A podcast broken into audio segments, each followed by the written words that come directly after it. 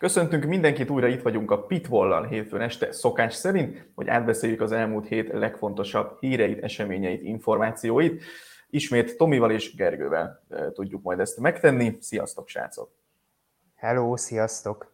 Sziasztok! Gergő újra itt van köztünk, ugye legutóbb nem volt így ez a történet, igazoltan volt távol, de merre is jártál igazából? Egészen pontosan Berlinben jártam, magánjellegű, abszolút kiránduláson, de egy-két nagyon-nagyon különleges dolgot volt szerencsém látni, így például egy, csak hogy az négykerekű járműveknél maradjunk, a Stázi Múzeumban egy szolgálati barkaszt, láttam gyönyörű, szép állapotban megőrzött trabantokat, és jártam az Avus közelében is, ugye ez a legendás német versenypálya, ami most már a berlini úthálózat részét képezi.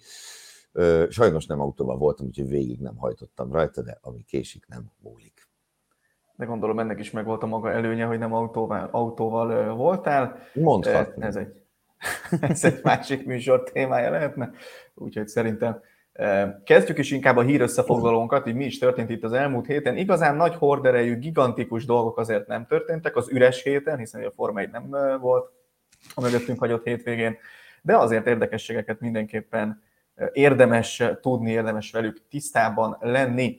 A versenynaptárhoz kapcsolódik az első témánk, ami igazából több hírnek az, az összefoglalója.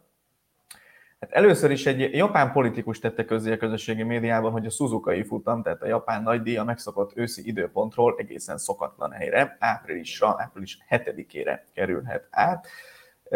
Míg a korábban a német nagydíjnak otthont adó Hockenheim ring menedzsere beszélt arról a sajtónak, hogy, hogy vannak arra utaló jelek, jelentsen ez bármit is, hogy az F1 visszatérhet Németországba, és újra lehet egy német Forma 1-es futam. Ugye 2020 óta nem volt itt verseny. És a harmadik felvetés az inkább csak ilyen plegyka egyelőre, hogy a Bahreini és a Jiddai futamokat, amik ugye idén az év első két nagy díja volt tulajdonképpen, vasárnap helyett szombaton rendezhetik majd, annak érdekében, hogy mind a két futamot még a ramadán kezdete előtt le lehessen bonyolítani nem ez lenne ugye az első, vagy nem ezek lennének ugye az első szombati Forma 1-es futamok, hiszen idén is rendeznek már ilyet. Mit szólunk mi mindehez a hír csokorhoz, ami a naptárat illeti?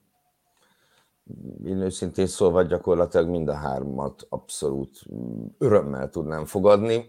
Suzuka kapcsán ugye tavaly esett sok szó arról, hogy, hogy érdemes lenne elmozdítani a naptárból valahova, mert egyszerűen nincsen, nincsen jó helyen, bármikor benne vannak olyan időjárási viszontagságok, amelyek tavaly szerencsére csak a, a verseny élményét tették tönkre, de hát emlékezhetünk, hogy 2014-ben mit, mit hoztak magukkal. És ugye a racionalizálási törekvésekbe is teljesen jól illik, hiszen ott ugye, hogy földrajzilag csoportosítsuk a versenyeket, hiszen ott van tavasszal Kína, és ott van Ausztrália. Jó, Kína majd hisszük, ha látjuk, hagyjuk, de elvileg hagyjuk. ott van, és akkor, és akkor oda szépen passzolna logisztikailag. Ami a német nagy díjat illeti, az szerintem nem szorul magyarázatra, hogy ki miért örülne neki. Ugye itt a, az is felmerült, hogy hogyha évente lenne a német nagy díj, akkor Hockenheim továbbra is nyitott lenne a, a, a váltogatásra a Nürburgringgel, de szó esett arról, hogy esetleg két évente lenne német nagydíj, ami pedig ezt a szombati versenyt illeti, tehát hogy ezen nyilván vannak, akik megütköznek, én speciál annyira nem, már csak azért sem, mert a, az F1 történetében azért meglehetősen sok szombati verseny volt, hogy más nem mondják, a brit nagydíjat kereken 30 alkalommal rendezték meg szombaton, tehát annyira nem rendkívüli, ezt csak mostanában elszoktunk tőle, legalábbis az idei évig, bár ugye itt Európában nem fogjuk észrevenni, hogy a Vegas verseny szombaton van, mert az csak nekünk, mert ugye nekünk az már vasárnap lesz. De összességében ezek szerintem jó dolgok, és ugye miért mondom, hogy jó dolog ez a szombati verseny? Hát azért, mert így ugye a ramadán nem borítaná fel annyira a tervezett versenynaptárat, mint amennyire azt egyébként megtenné. Igen, hát ugye, hogyha nem lépik meg ezt a szombati versenyes dolgot, akkor valószínűleg Ugye nem akarnak nyilván már februárban szezon kezdeni. Ugye a Ramadán az március 10-én fog indulni Igen. jövőre, az a márciusnak a második vasárnapja, tehát oda nem térne bele Bahrein és Jidda is.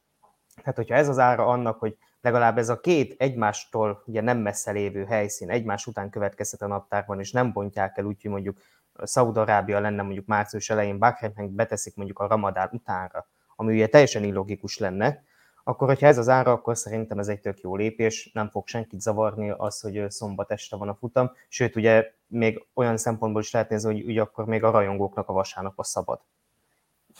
A hétvégéből, és ugyanemiatt örülnék a Suzuka-nak is. Furcsa lenne nagyon egyébként ez az őszi időpont, ugye a Suzuka nagyon sokáig szezon záró is volt a Forma 1-ben, úgyhogy nagyon furcsán vennék ki magát ott ilyen negyedik futam környékén. Ugye áprilisban ott azért hűvösebb van alapvetően, mint szeptember-októberben, de kevésbé csapadékos az időjárás, elvileg Japánban. Ugye nagyon sokáig itt a MotoGP-nek rendeztek szezonnyitókat még jó húsz évvel ezelőtt, még ugye Katunak a halálos baleset előtt, és az is ilyen áprilisi időpontban volt, és nagyjából rendben lementek ott a futamok, tehát időjárásilag mindenképpen valószínűleg jobb lenne az áprilisi időpont, és tényleg amiatt, hogy így csoportosítanák a nagy díjakat, az meg mindenképpen jó döntés, mert tényleg idén ezek a Baku-Miami ugrások, meg ugye Las Vegas, Abu Dhabi, Ugye nyilván vannak, amiket nem lehet elkerülni sajnos, ugye sem Miami nem nagyon nyitott arra, hogy elmozduljon onnan május elejéről, sem Montreal az időjárás miatt, hogy június közepéről elmozduljon, pedig ugye mennyire adná magát, hogy őket valahogy összepárosítani, de az nem fog megtörténni valószínűleg. Meg ugye, legalább... meg ugye ez mindig tök jó, hogy indul az európai szezon, megyünk Kanadába, tehát ez általában is szokott lenni, úgyhogy...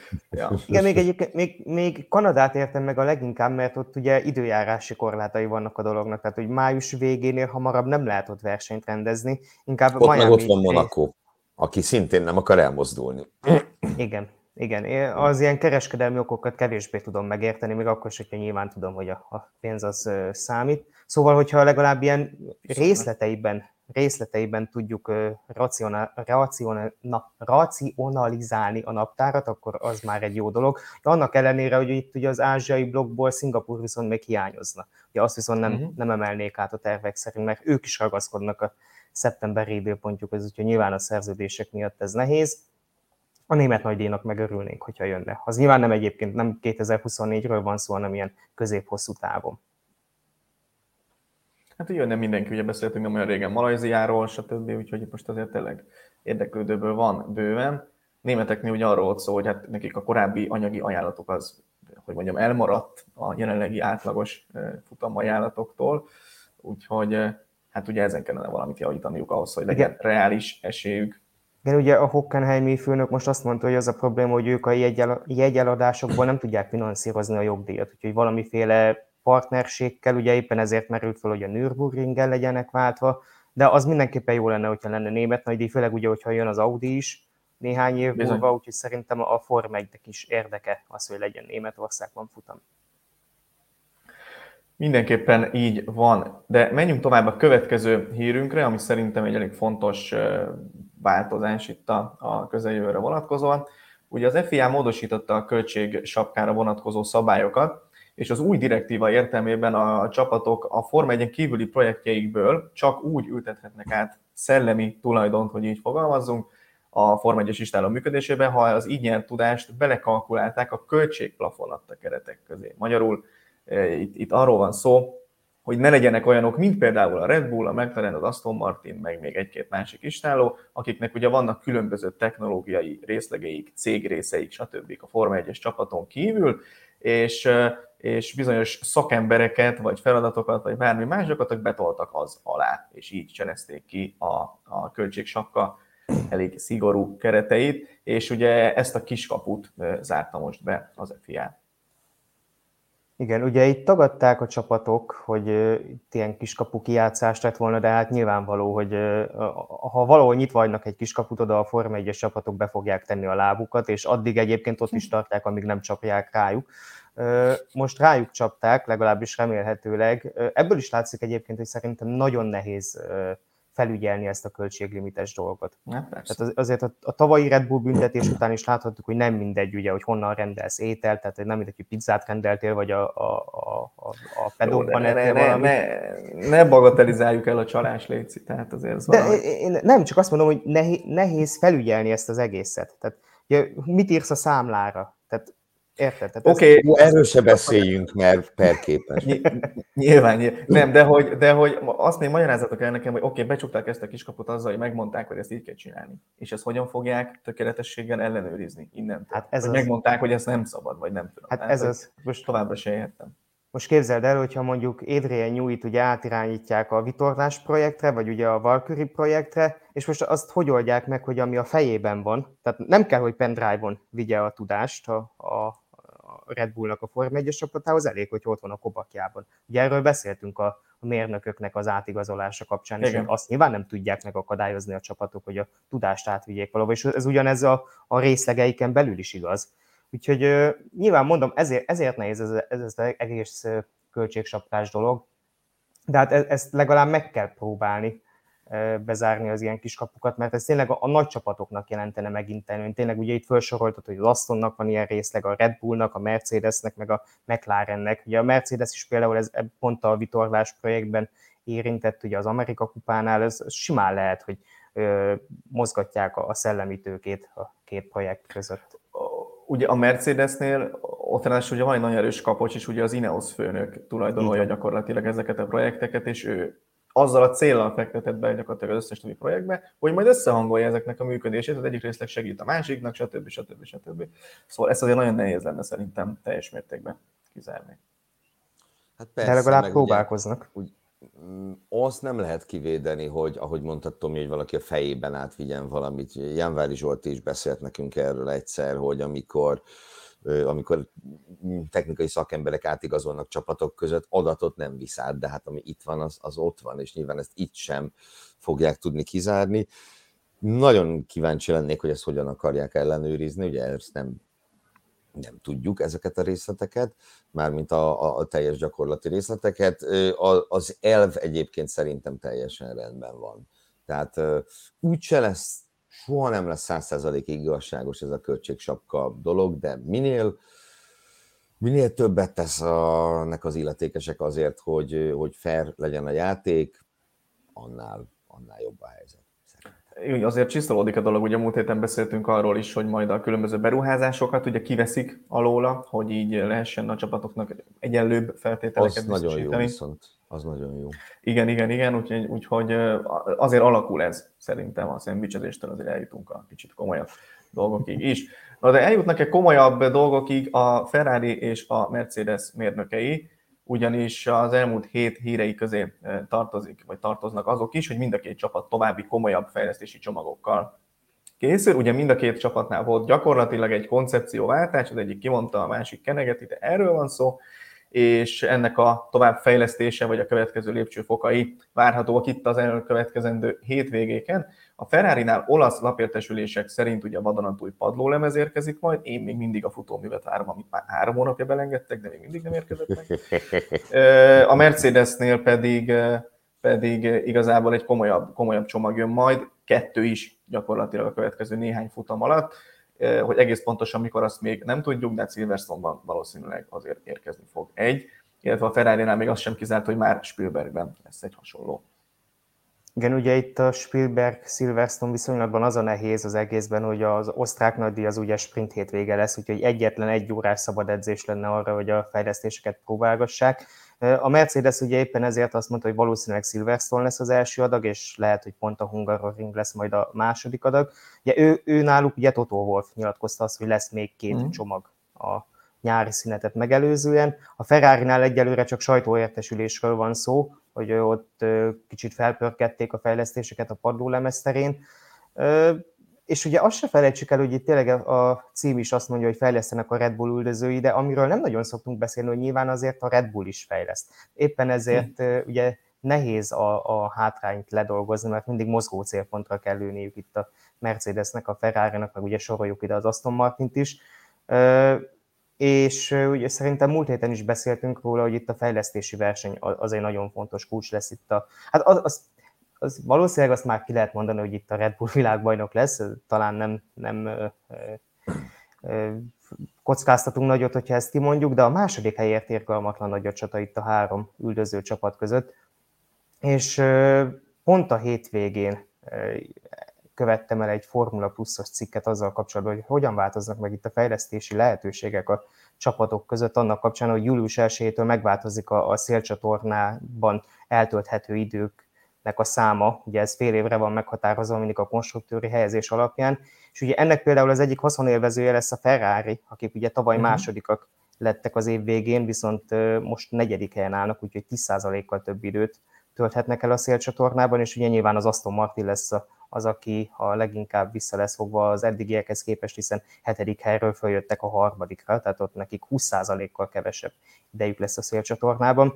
Ez is befolyásolhatja egyébként a fejlesztéseket. Az Aston Martinnál azt mondták egyébként, hogy nem aggódnak annyira emiatt. a Red Bullnál is elmondták tavaly a Mondjuk ők ugye úgy fogalmaztak a, a büntetéssel együtt, ugye, mert ők kaptak még erre a, a szabályra még egy 10%-os csökkentést a költségsapka túllépés miatt, hogy nekik ez nagyon komoly érvágás lesz, és nem idén, hanem inkább majd a 2024-es fejlesztéseket illetően. Az Aston Martinnál most azt mondták, hogy picit át kellett alakítaniuk a hozzáállásukat, de amúgy nem lesz ez, ez egy nagy, nagy dolog, meg inkább örülnek neki, hogy előrébb vannak a rajtrácson, mint eddig.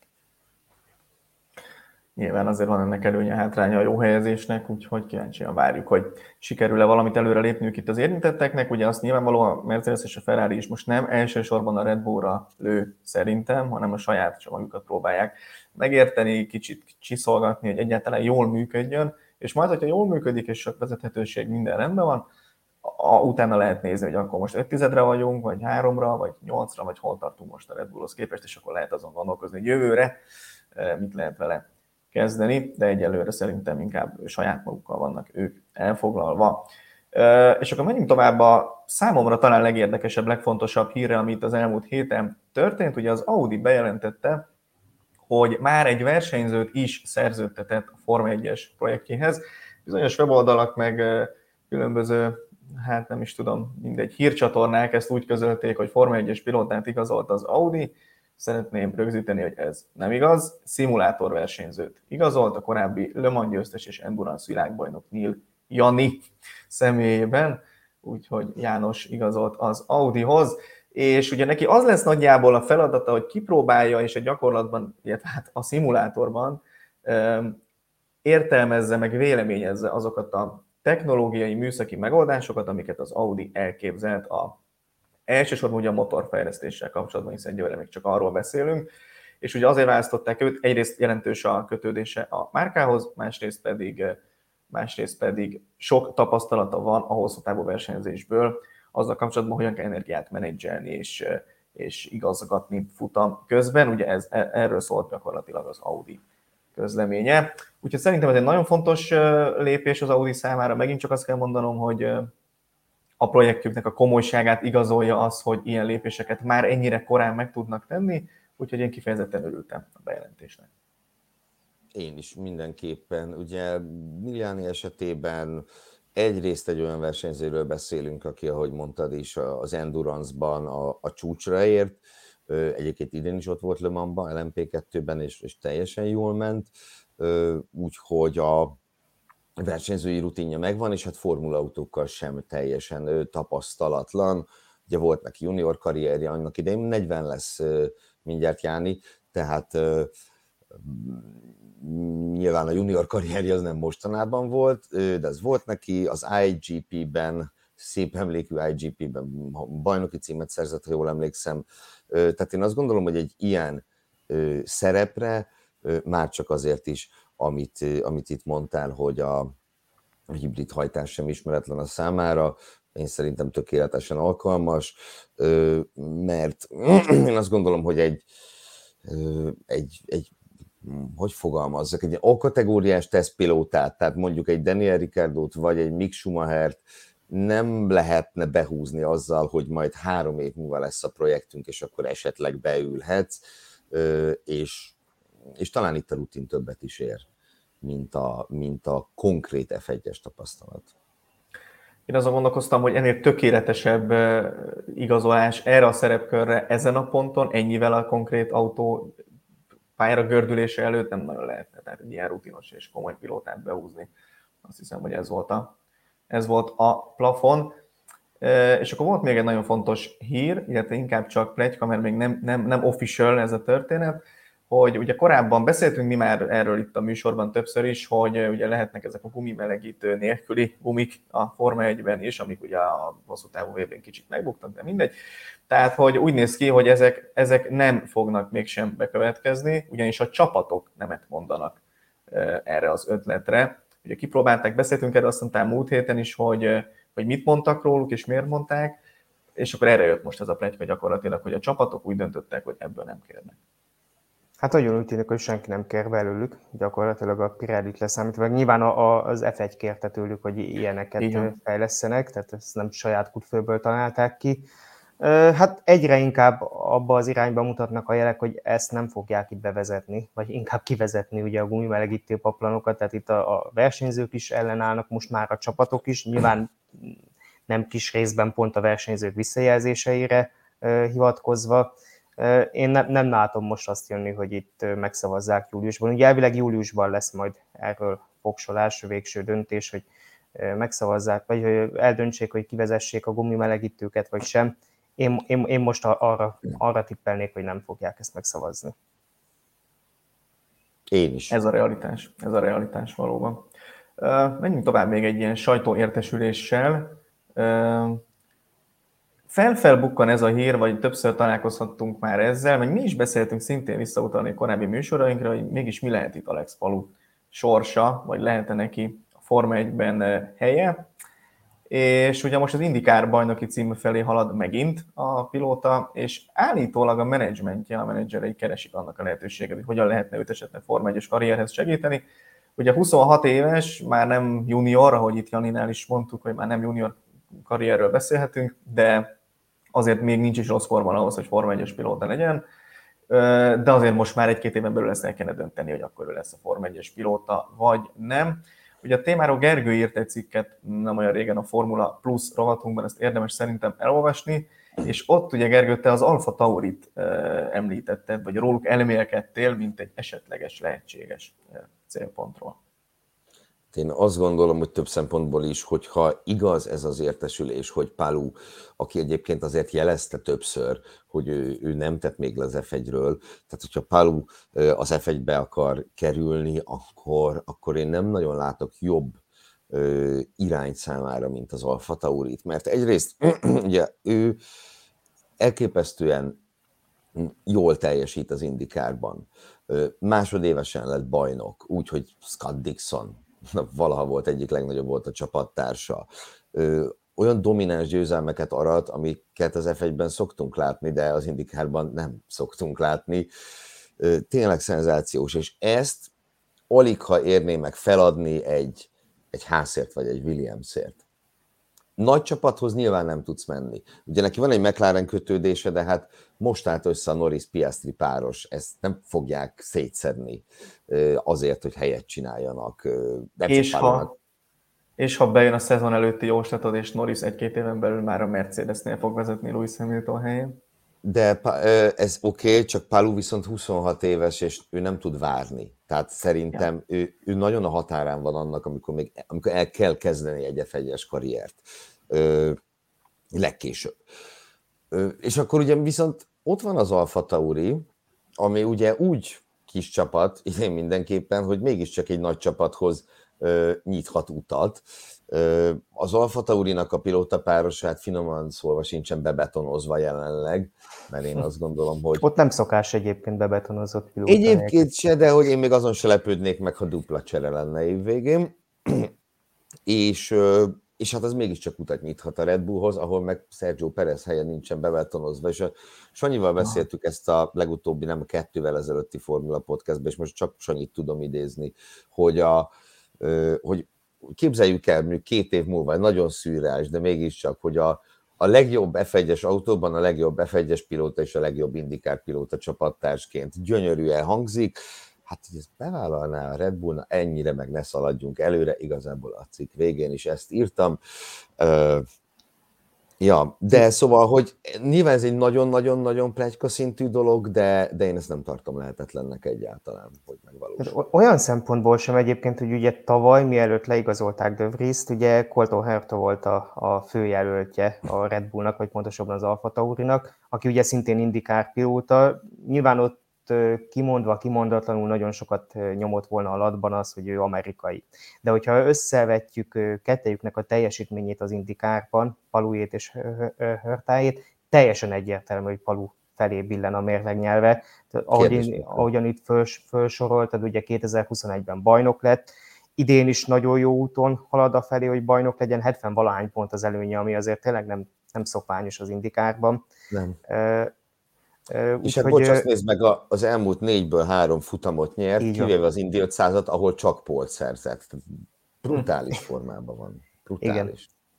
Igen, úgyhogy ha valaki jöhet az indikárból a Forma 1 az teljesen egyértelműen ő, és ahogyan mondtátok itt, tehát még pont azon a határon billeg életkorban, hogy még átjöhet. Ugye Nick de Vries sem sokkal idősebb, tehát ő nagyjából ebben a, a életkorban mozog, úgyhogy ha, ha jönni akar, hát nyilván jönni akar, ugye erről volt is szó, hogy amikor a McLarenhez leigazolt volna, ugye, mert idén, idén már náluk versenyzett volna, hogyha nincs ez a kisebb fajta botrány, azért az is benne volt a McLaren szerződésében, vagy a, a, amiatt, hogy aláírt hozzájuk, hogy akár ugye a Forma 1 is lehetőség lehet. Úgyhogy tehát ő részéről szerintem megvan a szándék, megvan a teljesítmény is mögötte, és hát valóban egyébként a Red Bull, vagy hát a Red Bullnak a B csapata az egy opció lehet számára, csak azt most tényleg, tehát legkésőbb jövőre, vagy utána ezt el kell dönteni. Hát ugye Defris 28 éves, most Palu a jövő szezon elején lesz 27, szóval igen, ott vagyunk ezen a határon. Tehát én a jelenlegi, de a jelenlegi formhegyet úgy értem mondjuk az elmúlt 20 éve fegyébe, hogy hármassal kezdődő évszámmal már nem tudsz elkezdeni egy karriert fölépíteni, mert nem lehet. Nyilván amúgy azt szerintem csak akaratkérdés lesz, hogy tényleg mit vállalnak be a menedzsmentjével, milyen fizetés, meg milyen autót, milyen pozíciót. Úgyhogy ha annyira akar mindenképpen Forma 1-ben lenni és itt bizonyítani, akkor lehet, hogy a ház és a Williams is opció. Kérdés, hogy a háznál és a Williamsnél ő mennyire opció, de amúgy egyetértek azzal, hogy a, az Alfa Tauri az kimondott a jó lehetőség lenne.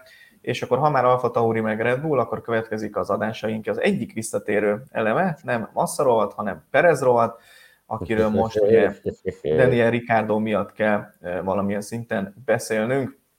Ugye Helmut Márko elismerte azt, hogy a következő, tehát a brit nagydíj után következő Pirelli teszten Ricardo ül az autóba, és kimondva azért, hogy felmérjék, hogy valójában milyen szinten is van, és mit tud jelen pillanatban Daniel Ricardo, és nyilvánvalóan ez magában hozza azokat a, a kérdéseket, hogy, hogy akkor most igazából ők a Perez utódját keresik, vagy, vagy ez csak így megint pszichológiai hadviselésként itt Perezzel szembe, vagy, vagy valakivel szembe ezt így bedobta Márko, mert tőle azért nem idegenek ezek a, ezek a mondások.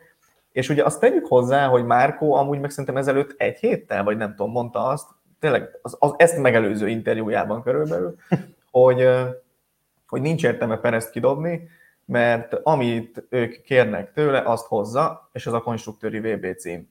Mondjuk ezzel sokat nem mondott, mert ha megnézzük a tabellát, Verstappen jelenleg egyedül vezeti a konstruktőri pontversenyt, tehát igazából Perez ott van a másik autóban, vagy nem, az nem olyan nagyon sok minden zavar de hogy azt mondták, hogy hát igazából ezt várják tőle, azt meg hozza, azt megmutatta már, hogy tud nyerni, hogyha éppen úgy jön ki neki a lépés, úgyhogy nincs vele semmiféle probléma. Ugye most már azért Christian Horner is úgy beszélt róla, hogy támogatjuk Csekót, és minden rendben lesz, azért visszautalnék a szezon elejé nyilatkozatokra, amikor ugye jobb teljesítmény mellett semmilyen kiszólások jöttek a csapat részéről, Horner részéről sem, Márko részéről meg különösen nem. Szóval emiatt érdekes nekem, hogy egyszer ezt mondjuk, utána azt mondjuk, ugye Márko most úgy fogalmazott, hogy amúgy is két-három évről volt szó itt Csekó esetében, ez már egyébként is több lett, úgyhogy nyitva kell hagyni az ajtókat és a kapukat, hogy most akkor jöhet-e valaki helyette, vagy nem. Kíváncsian várom. Igen, Márkóról egyébként el tudom képzelni, hogy nyilatkozik valamit, átfordul a másik kamerához és mikrofonhoz, és egy teljesen másik szemszögből közelíti meg a dolgot. Igen egyrészt szerintem ezt kicsit összekapcsolták a két kérdést, itt Pereznek az utadása. Nyilván gondolniuk kell arra, hogy mi van akkor, hogyha Pereznek a teljesítménye mondjuk még inkább visszaromlik, mondjuk olyannyira, olyannyira hogy mondjuk egy szorosabb VB küzdelem esetén már a konstruktőri VB cím nem lenne garantált. Ugye 2021-ben részben rajta is ment el a dolog a Mercedes-szel szemben, nem lettek ugye konstruktőri világbajnokok, pedig ugye Bottasnak sem volt egy kifejezetten erős szezonja a 2021-es. A másik fele pedig az, hogy Ricardo pedig ki kell próbálni. Tehát ugye elmondták, amikor visszaült a szimulátorba, hogy meglepődtek rajta, hogy, egy, hogy milyen Ricardo kaptak vissza. Az, ugye azt mondta Horner talán, hogy rá se ismertek igazából. Nyilván ott a McLarennél eltöltött két szenvedős év, az meg tudta tépázni az önbizalmát Ricardo-nak, ami ugye a Red Bullnál legendásan megvolt, tehát azért, Igen. hogyha nincs önbizalmad, nem tudsz olyan tégtávokat venni, amilyeneket Ricardo szokott venni annak ja. idején. Úgyhogy ki kell próbálni élesben is, mert egy dolog a szimulátor, és egy másik dolog egy igazi autót vezetni, meg kell nézni, hogy milyen formában van, és adott esetben ugye azzal is számolni, hogyha esetleg úgy adódik a helyzet, hogy valahova, ugye akár az is ilyen plegyka szinten fölmerült, hogy akár az Alfa Tauriba beültetnék, ugye erről is mm. volt szó. Amit én furcsálnék Ricardo helyében, hogyha ezt a lehetőséget elfogadná, de hát lehet, hogy más opciója meg nem lesz arra, hogy visszatérjen a Forma 1-es mezőnybe, de akár arra is, hogy mondjuk egy Red Bull ülést esetleg, ha nem is 24-től, de mondjuk 25-től odaadjanak neki, vagy visszaadjanak neki, ehhez fel kell mérni azt, hogy milyen formában van, és erre egyébként részben jó alkalom egy Pirelli teszt. Mindenek előtt arra ragadnám meg az alkalmat, hogy Govolics Tomi Perezről írott cikkét Formula Plus rovatunkban mindenképpen olvassátok el.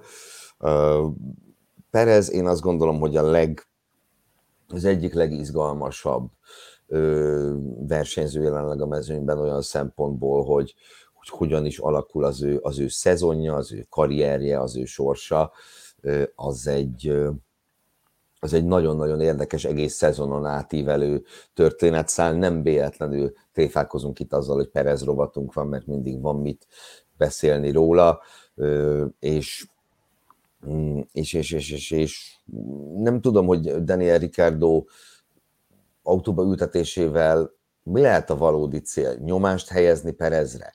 vagy, vagy tényleg felmerült annak a lehetősége, hogy Daniel Ricardo legyen újra Max Verstappen csapattársa? Én furcsálnám, hogyha ez egy, ez egy komolyan felmerült lehetőség lenne, mert nem, látnám, nem látom a motivációt, hogy egy, egy, egy motivációt, egy motivációt hadd említsek meg, Max Verstappen akarata. Nem tartom kizártnak, hogy Verstappen a Ricardohoz fűződő viszonyával kampányol azért, hogy jobb lenne, hogyha Daniel ülne abban a másik autóban, és nem ez a hülye mexikói, aki itt, itt azt próbálja eladni nektek, hogy ő világbajnok lesz. Hát mit képzel ez magáról? Jó, de, Danielnek de adjunk egy olyan szerződést. Várjál, Danielnek adjunk egy olyan szerződést. Hát de nem voltak összeveszve tulajdonképpen, és azóta is jóban vannak Ricardoval. Persze, hogyha VB színről van szó, ez ugye nullás rögtön tulajdonképpen, de a jelenlegi Ricardo-tól én nem gondolnám, hogy Verstappennek egy szabad edzés erejéig is kell félnie. Úgyhogy, de Pereztől kell? Volt olyan, olyan futam, ahol kellett. Hát jó, hát a Bottasnak is volt két-három futama évente, amikor elkapta hamilton -t. Én szerintem még egy pont emiatt nem lenne tanácsos megbontani ezt az egyensúlyt, mert arra tényleg jó Perez, ahogyan itt elmondta Horner meg Márko, hogy je, nyilván a jelenlegi Red bull de hozzák a konstruktőri világbajnoki címet. Most felesleges lenne szerintem Perezre nyomást gyakorolni úgy, hogy saját maga is helyezi magára a nyomást, és ennek szerintem a következménye az a több hiba, amit az előző futamokon láthattunk. És ugye tudjuk, voltak itt feszültségek Verstappennel, főleg az év elején, de amúgy azért a pályán többé-kevésbé harmonikus a viszony közöttük. Tehát én, én nem bontanám meg ezt az egyensúlyt egyelőre. Mondom, hangsúlyozom, hogy egyelőre, de pont ezért de, kell de... megnézni Rikárdot, hogy esetleg opció lehet-e egyáltalán. De milyen egyensúlyról beszélünk, amikor az, az egyensúly, hogy Verstappen nyer, Perez pedig a Q2-ben végez az időmérők a jelen pillanatban, és az az egyensúly, hogy Perez amikor csak közel tud menni Verstappenhez, akkor megpróbálja ugye azt eladni mindenkinek, hogy ő a VB esélyes, és neki megvan a tempója ahhoz, hogy legyőzze Verstappen. Én ezt nem érzem egyensúlynak, amit ne lenne érdemes megbontani, mert szerintem nincs egyensúly jelen pillanatban ebben a kérdésben. A 2021-es helyzetben volt, arra azt gondolom, hogy igen. Még azt sem mondom, hogy tavaly nem volt, Tavaly ősztől kezdve nem gondolom úgy, hogy Perez helye ilyen szempontból stabil, mert egyszerűen nem úgy viselkedik, és nem, nem, nem, nem azokat a teljesítményeket hozza, amikre a Red Bullnak szüksége van, és amivel kezdted, azt hiszem Tomi, te a mondandódat, hogy előfordult olyan helyzet, hogy, hogy a konstruktőri VB címhez ez már nem elég, hát az elmúlt hetekben nyújtott Perez teljesítmény az nem elég gyakorlatilag a konstruktőri VB címhez se, hogyha ez így folytatódna. Nyilván nem így fog, tehát azért Perez ennél sokkal-sokkal jobb pilóta, mint amit láttunk tőle, tőle az elmúlt három hétvégén, vagy négy hétvégén is akár, de, de hogy szerintem nincs olyan értéke jelenleg Pereznek, amit ne lehetne eldobni, és egy hasonlót hozni helyette, hogyha Perez úgy viselkedik, meg úgy gondolkodik, meg azokat csinálja, amiket csinál. Hát, csak ezt szerintem Verstappennek ebben lesz beleszólása, én csak ezért mondom ezt, hogyha Verstappen úgy érzi, hogy Perezben elege van, akkor, akkor ki tudja, mi lesz. A, ja, a akkor repül az... Perez, az egyértelmű. Igen, a kérdés szerintem az, hogy Ricardo jobb opció-e Pereznél. Tehát, és szerintem e, emiatt lesz érdekes, vagy hát nem érdekes, de a csapatnak mindenképpen érdekes lesz az, hogy felmérjék, hogy milyen formában van Ricardo, mert én nem vagyok róla meggyőződve, amúgy főleg így a, a megtépázott önbizalmával, meg mindennel együtt, hogy amúgy jobb teljesítmény nyújtana Pereznél, ha most beültetnék a Red Bullba. Tehát én ilyen tekintetben értem azt, hogy nem biztos, hogy érdemes most uh-huh. ezt megbolygatni, de hogyha mondjuk esetleg Ricardo tényleg úgy vezet, de nyilván hogy egy gumitesztről beszélünk, azért ezt se felejtsük el, tehát ott nem a, nem a, a, a maximális tempó lesz a lényeg, még csak nem is a Red Bullnak a fejlesztései vagy ilyesmi, hanem szimplán ugye a gumiknak a tesztelése. Ez, jó, tegyük hozzá, hogy nyilván azért egy-két dolgot kiszoktak azért próbálgatni a csapatok is ilyenkor, de arra mindenki olyannyira, lehet, hogy... bocs, olyannyira, hogy állítólag a Ferrari a múltkori gumitesztel jött rá bizonyos beállításokra, amiktől jobbak lettek Kanadában, úgyhogy azért, ja. Igen, igen. Úgyhogy arra mindenképpen jó lehet, hogy megnézzék, hogy Ricardo, tehát, tényleg a McLarennél nehéz volt most eldönteni, hogy most csak az az autó nem pekszik neki, vagy, vagy tényleg így berosdásodott le kell porolni ezt a rozsdát, vagy rozsdoldóval, vagy mivel, aztán meglátjuk, hogy jobb lenne Pereznél. Én nem vagyok róla meggyőződve, annak ellenére, hogyha így a teljes karrierjüket nézem, akkor azért egyértelműen Ricardo a jobb versenyző. Igen, Ricardo befújják a Red Bullnának is VD40-nel, aztán mindjárt rendben ez rögtön. Én még egy utolsó gondolatot akartam ehhez hozzátenni, mondtad, hogy nem érdemes Perezre nyomást helyezni, teljesen igaz. Kivéve akkor, hogyha a Red Bull azt szeretné elérni, hogy Perez ezen még nagyobb nyomást legyen, és ezzel esetleg meg tudják indokolni a szerződés vége előtti eltávolítását. Ez már nagyon-nagyon konteó, Gergő szokott az. az én barátom lenni ilyen dolgokban, de hogy, de hogy egyébként jó, ezt csak így, ezt csak így bedobtam esetleg. Én szerintem, hogyha ilyet akarnának tenni, ahhoz nem kell se nyomást rakni rá, se semmi, azt mondani, megromlott a viszony a csapattal, lenne is mire hivatkozni, szevasz. A Red Bullnál nem szeretik ezt egyszerűen intézni. Igen, én egyébként Perez helyében most kezdenék el aggódni. Mert ugye Márko azt mondta, hogy nem fogják lecserélni. Ilyenkor szokott azt történni, hogy két hét múlva lecserélik, szóval én most kezdenék el kifejezetten aggódni az ülésemért. Igen, ezt ugye Gászli is meghallgatta, meg még így igen, van. szóval ez, ez, ez, azért volt így. Na jó, jegeljük egyelőre ezt a témát, meglátjuk, hogy mi fog ebből kisülni hogy elsüssem ezt az eseményt is ezen a, ebben a műsorban. Szóval az elmúlt napokban volt még egy fontosabb téma, ugye többen is beszéltek arról, hogy a jövő Forma 1-es autói mégis hogyan nézhetnek ki, és milyen tulajdonságai lehetnek. Ugye George Russell mondta azt, hogy biztonsági szempontból fontos lenne egy könnyebb autó. Fernando Alonso azt mondta, hogy igen, igen, de amúgy meg kisebbnek is kéne lenni, tehát a méretüknek kellene kicsit SS-re le, csökkenniük, és, és igazából úgy, úgy gondolja, hogy ettől olyan nehéz a versenyzés, és nem csak attól, hogy nehezek ezek az autók, és Stefano Domenicali, ugye az f nek a vezérigazgatója is azt mondta, hogy hát az a szándék, hogy kisebb és mindenek előtt hangosabb autókat szeretnének majd a közeljövőben látni, ugye hát ő 2026-ról beszélt, nyilván amúgy erről beszéltünk, talán Tomi veled legutóbb, vagy már korábban mindegy, Igen. hogy, hogy hogy, hogy igazából ugye 26-ra már ennek el kell kezdődni ennek a folyamatnak, és nem lehet ezt egyik évről a másikra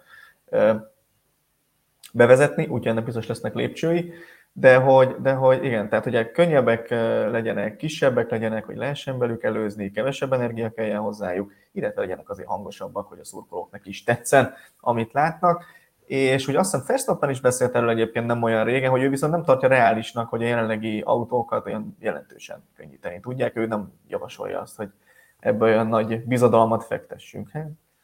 Hát ez a probléma, hogy nagyon nehéz lesz ezt elérni. Főleg a, a méret és a súlycsökkentést. A hangosabb motorok nyilván az, az, az már csak ilyen, tényleg ilyen 20 rangú szerintem. Tehát én nekem soha nem volt kérdés. Tegyünk rá egy nagy igen, igen. Hát emlékeztek, volt ugye a próbálkozás ott a, a turbó korszak elején, hogy ilyen trombita-szerű dolgokat a, a kipufogóra, hogy hangosabb legyen.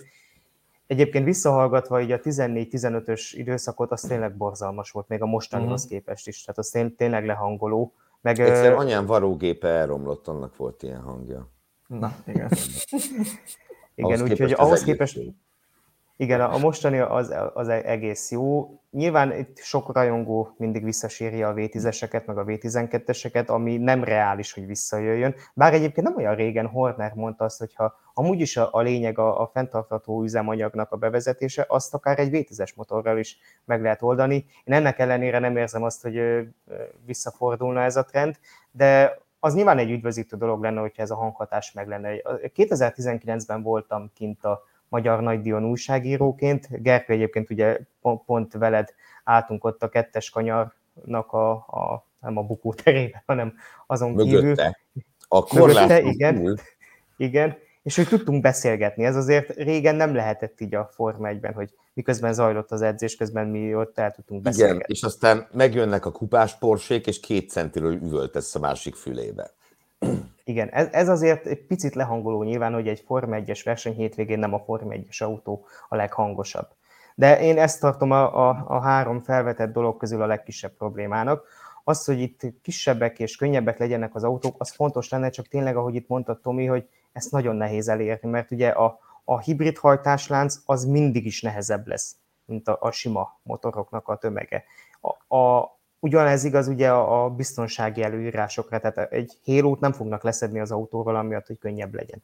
Tehát ezt nagy, nagyon nehéz lesz megoldani, hogy könnyebbé váljanak az autók. A Mercedesnek ugye a technikai igazgatója mondta azt, James Ellison, hogy bízzák csak a csapatokra, tehát vigyék le a minimum tömeget, és, és akkor majd Pontosan. megoldják a csapatok, hogy a közelébe legyenek. Ez egyébként igaz. Tehát ez, a, csak De ugye pont a csapatok mond... kérték a, amikor múltkor beszéltünk, bocs, a, a, pont ezt mondtam, hogy tegyék kötelezővé, és onnantól kezdve majd, e, ha ez lesz a célja egy csapatnak, hogy az a fő e, előnyszerzési opció, hogy én minél könnyebb autót csinálok a megadott biztonsági keretek között nyilvánvalóan, akkor az előbb-utóbb erre fogja költeni a pénzét, meg erre fogja költeni a fejlesztéssel használható idejét, és akkor könnyebbek lesznek az autók. Tehát ez gyakorlatilag akaratkérdés, hogy akarunk-e ilyet, vagy nem.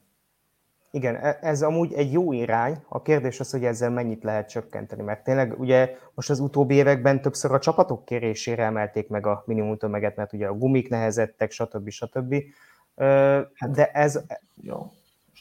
Igen, de ez, ez amúgy egy, egy jó irány, amit Ellison mondott. Hát, ugye most 798 kg, hogyha jól emlékszem a minimum tömeg, határozzák meg mondjuk 750-ben, és el fognak kezdeni a csapatok elmozdulni abba az irányba. Most lehet, hogy éppen, hogy csak el, tudna, el tudják érni a 798-at is, hogy ugye annak a közelében, ugye ez minimum meg ez fontos, tehát fölötte lehetsz, csak ugye nem éri meg. De hogyha lejjebb viszik a minimum tömeget, akkor el fognak kezdeni abba az irányba fejleszteni a csapatok, mert ugye ez súlyos századokat, meg akár tizedeket is jelenthet, az, hogyha könnyebb az autó. És végül ugye a méretük, abban pedig Alonzónak abszolút igaza van, hogy hát nyilván minél nagyobb egy autó, annál kevésbé agilis, ezt is tegyük hozzá, és annál nehezebb előzni vele, hát már csak a hely szűke miatt is. Most ugye pont elmaradt az imolai futam, de ott, ott nagyon látványos szerintem ugye, hogy 2005-6-ban milyen versenyek voltak, bár ott ugye pont, is, pont ugye mind a két verseny olyan, olyan dologról emlékezetes, hogy nem volt előzés, Igen. és mégis mennyire emlékezetes maradt de visszatértek ugye 2020-ban, és látványosan nagyobbak voltak az autók azon a viszonylag szűk pályán. És ez szerintem probléma, és ezt orvosolni kellene valahogy. Igen, körülbelül ez lehet az irány, kíváncsi leszek rá. És akkor végül egy mai Forma 1-es, jön itt a Forma 1-es blokkunknak a végén, hogy Ryan Reynolds tulajdonrészt vásárol az Alpin Forma 1-es csapatából. Szenzációs ez az alcím, minden felelősség Gergőt terhel, ami itt látható a képernyőn. Ugye visszatérve, tehát egész pontosan egy Reynolds által vezetett befektetői csoporttól bele azt hiszem 200 millió eurót ebbe az egész projektbe, ami azért nem kevés, és ezért kap 24%-os tulajdonrészt, tehát elég jelentős tulajdonrészt azért akár, hogy szépítjük. Szuper, én ennyit tudnék hozzátenni, és egyébként Ryan Reynoldsnak labdarúgó klubja is van, ugye ezt egy másik hollywoodi sztárral ketten üzemeltetik, vagy legalábbis tulajdonolják, szerintem csak, csak jó lehet, és, és kimondottan örülök annak, hogy a, az autósportban érdekelt színészek száma ismét gyarapodott, ugye, hogyha csak a jelenlegieket vesszük, Patrick Dempsey, Michael Fassbender, nagy öregekről, mint Steve mcqueen is beszéljünk. Bár talán Reynolds versenyezni nem akar. És ugye van filmrendező aktív Forma 1-es pilóta is, úgyhogy abszolút összekötődik a a történet. Ki? Uh, Hamiltonra gondol szerintem. Ja Istenem, menjünk tovább. Igen, úgyhogy rendkívül erős az összefonódás. Na jó, menjünk tovább a Forma 1 kívüli. beszéltünk, hogy aktmodell Forma 1-es pilóta is van. De... Jaj, ezt ne, na ezt már tényleg. Na, jó. ezt már. Jaj, az aktmodell. Majd abból készítünk egy válogatást nektek, vagy nyomtatunk naptárat, hogyha valakinek van erre igénye, de ezt most inkább hagyjuk. Menjünk azokra az eseményekre, amik a hétvégén voltak, történtek különböző szériák, ugye a Forma 1 nem volt, volt viszont MotoGP, és hát hogy mondjam, bizonyos szempontból ugyanazt látjuk minden MotoGP hétvégén, nem tudom, Tobi mennyire értesz egyet ezzel. Igen, itt ugye viccelődtünk adás előtt, hogy ö, gyakorlatilag majdnem minden második hétvégén el lehet mondani, hogy Francesco Bagnaia nyert, Mark Marquez bukott. Ö, most is nagyjából ez történt. Ugye annyit tegyünk hozzá, hogy a, a, a hétvége az alapvetően szombatig, vagy hát sőt inkább a futam előttig Márkó Bezekiről szólt, ő volt az, aki a legjobb teljesítmény nyújtotta, megszerezte a polpozíciót, meg megnyerte a sprintet is, és aztán a, a versenyen Francesco Bagnaia nyert, és most már egyébként elég nagy a, az előnye pontversenyben, több mint egy győzelemnyi, úgyhogy azért alakul ez a világbajnoki címvédés számára, és hát ugye a másik nagyon forró téma most a MotoGP-ben az teljesen egyértelműen Mark Marquez. A múlt héten itt beszéltünk a Sachsenringi öt bukásáról, most hétvégén elindult, és aztán itt a képen látható jelenetbe keveredett az időmérő edzésen, ha, ha jól emlékszem, az időmérőn volt. Itt az történt egyébként, hogy Enel Bastianini nyomában ment, aki az, nem az ideális íven, hanem az ív mellett haladva lelassított, ez pedig nem tudom, szerintem nagyjából Zandfortot nézegette ekközben, és hát sikerült belemennie. Ez, ez megint egy olyan hiba, ami, ami szerintem azt mutatja, hogy Márkez valahogy nincs, nincs ott most tökéletesen fejben a versenypályán, és egyébként ez most már a testbeszédén is látszik. Ugye múlt héten itt erről beszéltünk, hogy ott a Sachsenringen percekig ült a fal mellett az, az ötödik bukása után, meg a nyilatkozata is teljesen más mimikáról árulkodnak, itt valami nincs rendben, úgyhogy nagyon jól fog jönni neki a nyári szünet szerintem. Ugye még mindig nincsen, úgy, úgy jutottunk el a nyári szünethez, hogy már kezdnek nincs befejezett vasárnapi versenye. Ez egészen döbbenetes. Ugye konkrétan a felén ugye rajthoz sem állt nagyjából, tavaly, tavaly tegnap sem állt rajthoz Assemben, végül visszalépett a, a, a borda sérülése miatt, amit még Sachsenringen szedett össze, csak súlyosbodott itt a hétvégén a másik két bukása miatt. Minden további pedig majd a Formula Motokasznak a várhatóan kedden érkező friss adásában fogjuk kibeszélni. Nyilván Márquez lesz az egyik fő téma, meg az, hogy van-e még visszaút itt a Márquez Honda házasságban. Most direkt megnéztem, tehát nyolc forduló volt ugye a MotoGP-ben, Márquez hármat kihagyott, kettőn ott volt, de nem állt rajthoz, és háromszor kiesett.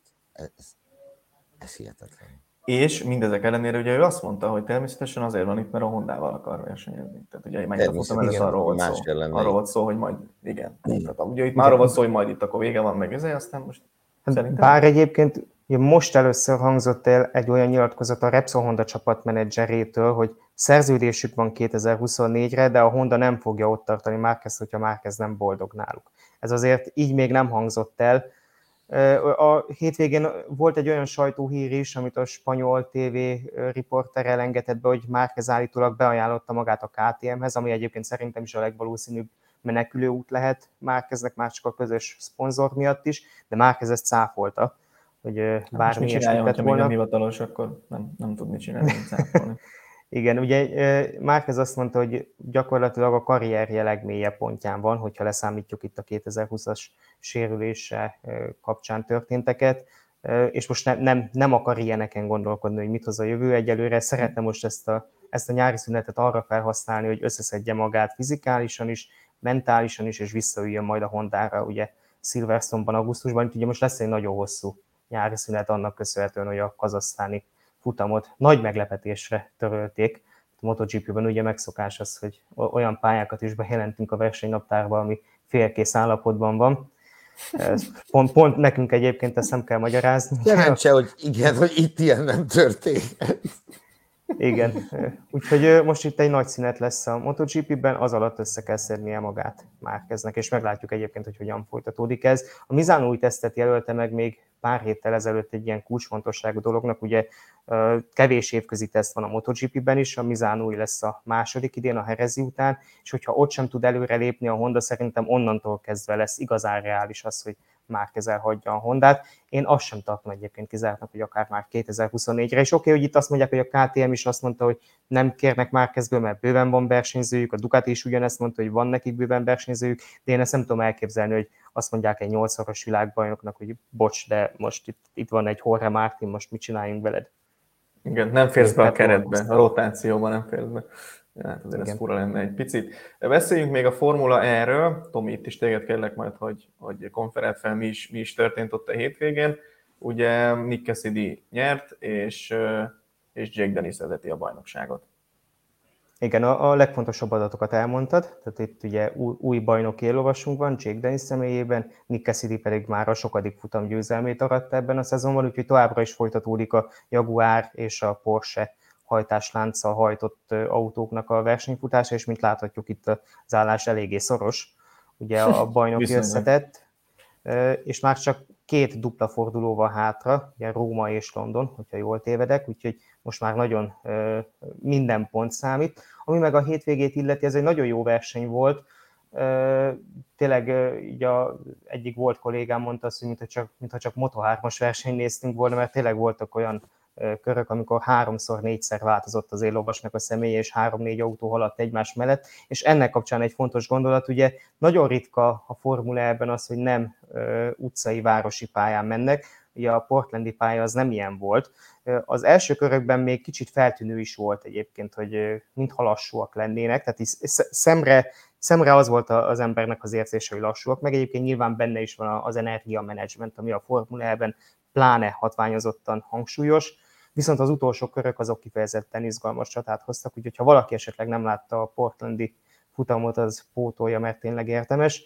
És hát tényleg van még két forduló, két dupla forduló júliusban, és ott dől el majd a bajnoki cím. Most ugye Cassidy és Dennis az első kettő, de még Berlány bőven ott van a versenyben, úgyhogy ez egy három, három esélyes csata szerintem és azt is tegyük hozzá, hogy láttunk azért egy, egy, egy borzalmasan ijesztő balesetet, mert ott a, az a Mahindra az nagyon-nagyon nagy tempóval csapódott a falba. Maserati Szerencsére... volt, nem? Hogy? Bocsánat. Maserati volt, nem Mahindra. Bocsánat, bocsánat, igen, csak hajnalban volt a verseny, és olyankor még nem létezem. No, viszont ugye szerencsére nem nem lett komoly baj belőle, ahogy ebből sem, ha már ezt fölvillantottam, akkor egy pillanatra átvéve a műsorvezető szerepét, Gobodis Tomi, kérlek, mesélj nekünk erről a képről. Ugye a Rally Weberről van szó, Safari Rallyt rendeztek Kenyában, amiről annyit tudok elmondani, hogy az égvilágon semmi értelme nem volt ezt megrendezni. Ezt ugyanígy gondoltam tavaly is, meg tavaly előtt is, amikor, eh, amikor eh, ezt a versenyt rendezték, ez azért került vissza a naptárba, hogy legyen egy kiszámíthatatlan és nehéz futam. Ez teljesen tökéletesen hozza, mert az égvilágon semmilyen sportszakmai eh, dolgot nem teljesít ez. A, a, a, abban nem látsz sportszakmai értéket, hogy belső kamerás felvételen azt láthatjuk, hogy egy zebra csorda halad az autó előtt. Szerintem marha szó. Nézzétek, mutatom. Ez, az, el, itt, ott, ott, ez ott az első gyorsasági. Az első gyorsasági volt, Olyt Tanak, ugye amúgy is tönkre ment neki az autója megint vagy háromszor, ugye ezt minden BNC futam után el szoktam mondani, hogy neki éppen milyen technikai hibája volt, hát volt neki mindjárt defektet cserélt a szakaszon, meg ilyen apróságok és e, e, ezt, ezt látta maga előtt. Itt már egyébként fékezett Tanak, és várta, hogy sikerüljön elrohanni a, a szerencsétlen zebrának.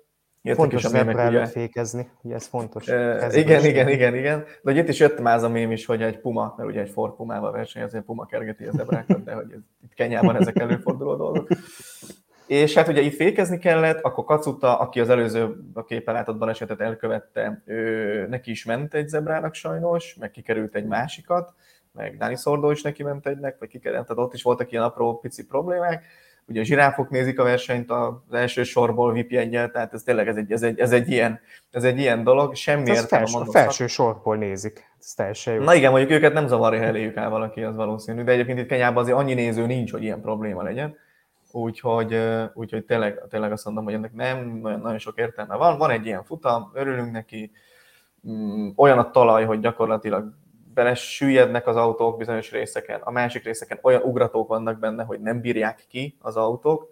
A három Hyundai-ból kettő gyakorlatilag összetörte magát, úgyhogy nem történt semmi, nem mentek neki semminek, egy ilyen kisebb huplin, hát ugye nem kisebb nyilvánvalóan, de hogy egy nagyobb huplin átmentek, és Thierry Neuville autóják például ugye a gátló kijött a motoresztető környékén, tehát hogy voltak azért ilyen apró problémák. És amit látunk a képen, Toyota 1, 2, 3, 4, mondjuk a negyedik ember ott éppen Neuville a szélen, róla mindjárt még mondok egy-két mondatot, de a Toyoták kibírták a futamot, ezért 1, 2, 3, 4-be beértek. És ugye Ozsié nyert, neki volt a legkevesebb problémája tulajdonképpen. Rovan Perának se volt sok, ő lett a második, csak ő volt, aki elsőként rajtolt, ezért pályatakarítói szerepkörben volt némi hátránya még az első nap, amit nem tudott utána később ledolgozni, úgyhogy ők szépen bejöttek 1-2-3-4-be, Hyundai-ból 3-ból 2 az off, meg a Fordból 2-be 2 ugyan végig ment, de mind a kettő úgy, hogy nem működött a hibrid, meg egyéb másik motor problémák voltak, tehát tényleg semmi. És még a VRC2 konkrétan a világon senki nem indult itt el. Ugyanaz történt, mint tavaly, hogy a lengyel Kajetán Kajetanovic összeszedte az összes pénzét, összes szponzorát, eljött Kenyába, végig gurult a versenyen, és megnyerte. Így szerzett maximális pontszámot. Úgyhogy ilyen tényleg ezt a versenyt az hagyni kéne a fenébe, aki sportszakmát akar, az, az, az, ez, ilyeneket nem szabadna megengedni. És egy érdekesség volt a futamon, az pedig Növil, ugyanis őt utólag kizárták a verseny értékeléséből, hogy neki is volt problémája, kiesett, ugye mondtam, hogy a futómű az megadta magát, végül ugye Super Aliva visszaállt és nyolcadik lett, és a Power Stage-et megnyerte, szerzett viszonylag azért úgy egész korrekt pontszámot.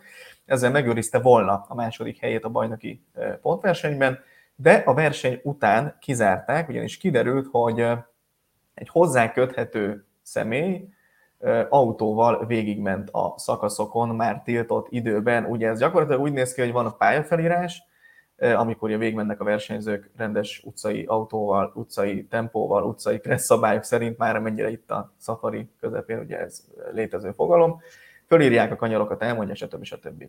És ezt követően a versenyrendezők belenyúltak az egyik kanyarba, vagy több kanyarba is, és kitettek úgynevezett ilyen patkavédelmet, hogy ott ne lehessen levágni azt a kanyart, mert az úgy ítélték meg, hogy ott éppen nem menjenek le. Ez nem szokatlan eljárás a VRC-ben, más versenyeken is szoktak ilyet csinálni. Erről videót küldenek minden csapatnak, hogy tudják, hogy akkor ez hol van, írják át az itinerbe, hogy azt ne vágják, és a többi. Növil ezzel nem elégedett meg, hanem átküldött egy emberét autóval a pályán, már tiltott időben, ugye nem lehet, le van zárva a pálya, stb. stb. Nem, nem, nem, nem lehet már utána bemenni és körbejárni ott mindent, hogy nézze meg ezeket a helyeket, amiket módosítottak a rendezők, és ezt el is ismerte, Növil el is ismerte a Hyundai, aztán kiadta a Hyundai egy közleményt, hogy jó, jó, igen, elfogadják a döntést, hogy kizárták ezért Növil, mert ez ilyen szintű szabályszegés, de hogy, de hogy itt azért ezt, ezt a szabályt ezt jobban be kéne tartatni, mert ő szerintük mások is csinálnak hasonló ügyeskedéseket, úgyhogy ebből most még lehet, hogy lesz egy kisebb botrány itt a VRC-ben, hogy most akkor ezeket a pályafelírásokat. Ugye a tiltott pályabejárás az raliban mindig sarkalatos pont, ugye itt megvan adva minden bajnokságban kétszer, háromszor vagy négyszer, vagy hányszor lehet végigmenni a pályán, és annyitszor lehet fölírni, úgymond, hogy milyen, milyen szakaszon fogsz áthaladni, de hát ez ugye hogy hol jön az ebra? Azt például igen, nagyon, nagyon jó fel lehet érni. De hogy, de hogy ez ugye sokan úgy működik, hogy jó, de mondjuk közúton, ott most hogyan, tehát ott arra van dolgod, és akkor mész, és autózol rajta. Tehát most mindjárt beszélünk a meccsek ott is nyilván, aki Pécsen lakik, az nem fogja megkerülni a hegyet, hogy eljusson mondjuk Orfűre, hát az a szakasz van kijelölve versenynek, oké, de hát az az út vezet oda, hát most mit csináljon? Jó, mondjuk itt Szafarin ugye azért ez kicsit árnyalódik ez a kép, mert ugye mi, mi dolga lenne erre mondjuk Sebastian Ozsiének vagy Rowan Penának, de hogy ebből most lehet, hogy lesz egy kisebb ügy még a VRC-ben. Mondom, más érdekes meg nem történt, mert a Toyoták célba értek, úgyhogy, úgyhogy nyertek. És akkor beszéljünk még a meccsek rallyról, amit már itt megemlítettem. Ugye ez historik EB futam is volt, szokás szerint, meg ugye a magyar bajnoki futam, meg Rally 2, Rally 3 mindenki ment, és és a magyar bajnokságot Vince Ferenc nyerte meg Perce Nándorral az oldalán, egymás után másodszor nyertek. Amúgy egy nagyon jó verseny volt, ami érdekesség, hogy a, a gigantikusnak várt, aztán szerencsére ennél azért valamivel enyhébre sikerülő vihar miatt törölték a pénteki második kört, tehát a nap felét gyakorlatilag akkor a felőszakadást jégeső célvihar vártak, hogy úgy döntöttek, hogy nem. Az FIA visszahívta, visszahívta a historik mezőnyt, azt mondták, hogy ti nem mehettek ki versenyezni a második körre a Service Parkból, és akkor így végül is a rendezők úgy döntöttek, hogy akkor senki, tehát akkor a magyar mezőny sem menjen sehova, pakoljanak össze, aztán menjenek aludni. És ugye Vince megnyerte, mindjárt látunk egy képet Velencei Ádám autójáról, ő volt a nagy ellenfele. Első nap végén igazából még Velencei vezetett pár tizeddel, tehát ugye a fél nap után gyakorlatilag. Aztán szombat reggel ez már nem így történt, mert közben kiderült, hogy egy időellenőrzőbe egy perccel korábban hajtott be, ez egy perc büntetést ér, ezzel ugye tönkrement a futama, és elrajtolt, és azon a gyorsaságén ez lett a vége, amit itt látunk. Orfűn a faluban sikerült egy ötödikes, tehát ilyen több 170 körül tempóval lebucskázni. Senki nem érti, hogy került el azt a négy-öt fát, meg két-három villanyoszlopot, ami ott volt a pálya mellett, úgyhogy végül is nem lett nekik se semmi bajuk, meg az autó se tört össze nagyon, csak kicsit, mint amennyire a képen látszik. Úgyhogy ez volt az érdekessége. Úgyhogy Vince megnyerte, megint Turán lett a második, ahogy múltkor is, és így Vince már nagyon nagy előnyel vezet. Turán még azt hiszem 28 pont, a többiek már 40-50 pont hátrányban vannak a szezon felénél. És ugye a Vince fejről még azt kell elmondani, hogy eddig 105 pontot lehetett szerezni a három bajnoki futam alatt, abból 98-at megszerzett, és, és az elmúlt két versenyből 20 szakaszból 14-et megnyert, úgyhogy azt hiszem, hogy egyőre nem annyira kérdés, hogy, hogy kinek áll ez a bajnokság, de még van három hosszú nehéz futam, úgyhogy lesznek még kihívások. És akkor volt még magyar sikerünk nemzetközi fronton, ugye Kis Norbert versenyzett ismét, és hát igazából ugyanazt az eredményt ért el ismét. Itt, amit tőle várunk itt az elmúlt elmúlt években most már lehet ezt mondani, hogyha Gergő megváltja a képet, vagy átváltja a képet, akkor láthatjuk is Norvit, tehát hogy, tehát, hogy ismét. Gondoltam, bocsánat, de ezt kép nélkül is tudja mindenki. Ja, amúgy igen, nem kell, nem kell túragozni természetesen, úgyhogy továbbra is vezeti a bajnokságot. Igen, ugye most a két sima rajtrásos futamot nyerte csak meg, nézőjelben ugye Szörnyű. előtte előtte héten vagy két héttel azelőtt Szlovákiában ugye mind a négyet megnyerte, de idén még ugye veretlen időmérőn, az, a rendes hajtrásos futamokon ugye csak egyszer nem nyert, amikor műszaki hibája volt, úgyhogy ugyanazt tudom elmondani, mint az előző két forduló után, Kis Norbi lesz az Európa bajnok, majd szólunk, hogyha mégsem. De És hogy melyik évben fogunk szólni, az még jó kérdés. Igen. Így van. Így van. Igen, igen, igen. Jó, hát Műsorunk végéhez közelítünk. Még egy dolgot szerettem volna elmondani. Igen, készül az osztrák nagydíj is, de majd itt a következő hetekben lesz egy esemény. Ugye a Hungaroringen a Magyar Nagydíj előtt szokott lenni úgynevezett ilyen pályaséta, ahova minden évben egy-egy hírességet és komoly embert magyar autósportban tevékenykedő jeles szemét hívnak meg, és akkor vele lehet, hogy sétálni a pályán jó hírrel tudunk majd szolgálni ezzel az ügyel kapcsolatban, ugyanis úgy tűnik, hogy Mészáros Sándor lesz ez az ember, akivel majd sétálhattok a Hungaroringen, és ennek a részleteit majd itt a következő hetek során hozhatjuk. Mi is, meg a Hungaroring is majd a következő hetekben fogja ezt véglegesíteni és, és tisztázni úgyhogy erre majd azért készüljetek, hogy lesz egy ilyen lehetőség, és akkor ugye itt láthatjátok az osztrák nagydíj programját, ami viszont most következik majd hétvégén. Az érdekesség az, hogy sprint formátum lesz, úgyhogy sprint szétlövést nézhetünk szombaton, és akkor ennek a programját, menetrendjét láthatjátok. Hát mit várunk mi ettől a hétvégétől, és nem ér azt mondani, hogy Verstappen nyer, mert az 1,01-es szorzó. Pedig azt. Mondjál más. Én is, Mondjál én más. is. Mit szeretnél, hát, mit mondjunk? Hát, figyelj, nem azért tudom, valami bátor helyén... tippet mondjatok, hogy valami. Nick de Fries pontot szerez. Az, annyira azért ne bátrat, nem. Figyelj, azt mondom, hogy a, az időmérőt nem a Red Bull fogja nyerni. Valamelyiket a kettőből. Így könnyítem magamnak a helyzetet, hogy vagy az időmérőt, vagy a sprint nem a Red Bull fogja nyerni, hanem Leclerc. Jó lesz a Ferrari. Ugye már Kanadában is ezt tippeltem, hogy jó lesz egy körön a Ferrari, ez nem derült ki ott az eső miatt. A versenyen egész jól mentek, úgyhogy én most mm. a mhm. Ferrari-tól arra számítok, hogy közel lesz a Red Bullhoz egy körön, versenytávon meg majd meglátjuk. Versenytávon meg nem. Azt hiszem, tavaly egyébként érdekes, hogy tavaly amúgy itt volt az a verseny, amikor Így a Ferrari jobban kezelte a gumit, mint a Red Bull. Ez az egyetlen Így olyan verseny szerintem tavaly, amikor a Ferrari-nak ez bejött. Azért az milyen lenne, milyen lenne mondjuk, hogyha a Red Bull idén megnyeri az összes futamot, és ezt az egyet nem? Pont a hazai futamát nem nyert. Ez milyen sztori lenne? Ez eszembe se jutott, de nem rossz gondolat. Hát egyébként én meg mit várok természetesen? Mission 33, mi mást? Fernando hmm. Alonso 33. futam győzelme. Egyszer úgy is meg lesz. Hát, ha itt. Hát, ha. Hát, ha. Na jó, akkor ezzel búcsúzunk. Még egy szolgálati közlemény így a végére, hogy a napokban érkezik a boltokba az Autosport és Formula magazin legfrissebb száma. Ezt ugye a webshopunkban is megrendelhetitek, de egyébként digitális formátumban is elolvashatjátok. Ennek a részleteit a formula.hu-n megtalálhatjátok, hogy ez hogyan működik. Úgyhogy olvasgassátok, lapozgassátok, vannak benne Forma 1-es háttér anyagok, Mercedesről, Kergő írt egy érdekes véleménycikket Perezről, írunk ugye Ferrari-ról, úgyhogy ami, ami érdekes itt az elmúlt időszakban, az benne van, legalábbis szerintünk. Úgyhogy, úgyhogy mára ennyi, ezt az újságot majd keresgessétek mindenhol, ahol tudjátok. Egyébként pedig keressétek a Formula Podcast és a Formula Motocast adásait is mindenféle felületünkön. Iratkozzatok fel a YouTube csatornákra, és tartsatok velünk a Pitwall jövő heti adásában is, szokás szerint hétfőn este 7 órakor, legalábbis a terveink szerint. Ha minden igaz, Gergő sem megy külföldre jövő héten, úgyhogy ő is itt lesz velünk. Addig is köszönjük a figyelmet, sziasztok! Hello, sziasztok! Minden jót, sziasztok!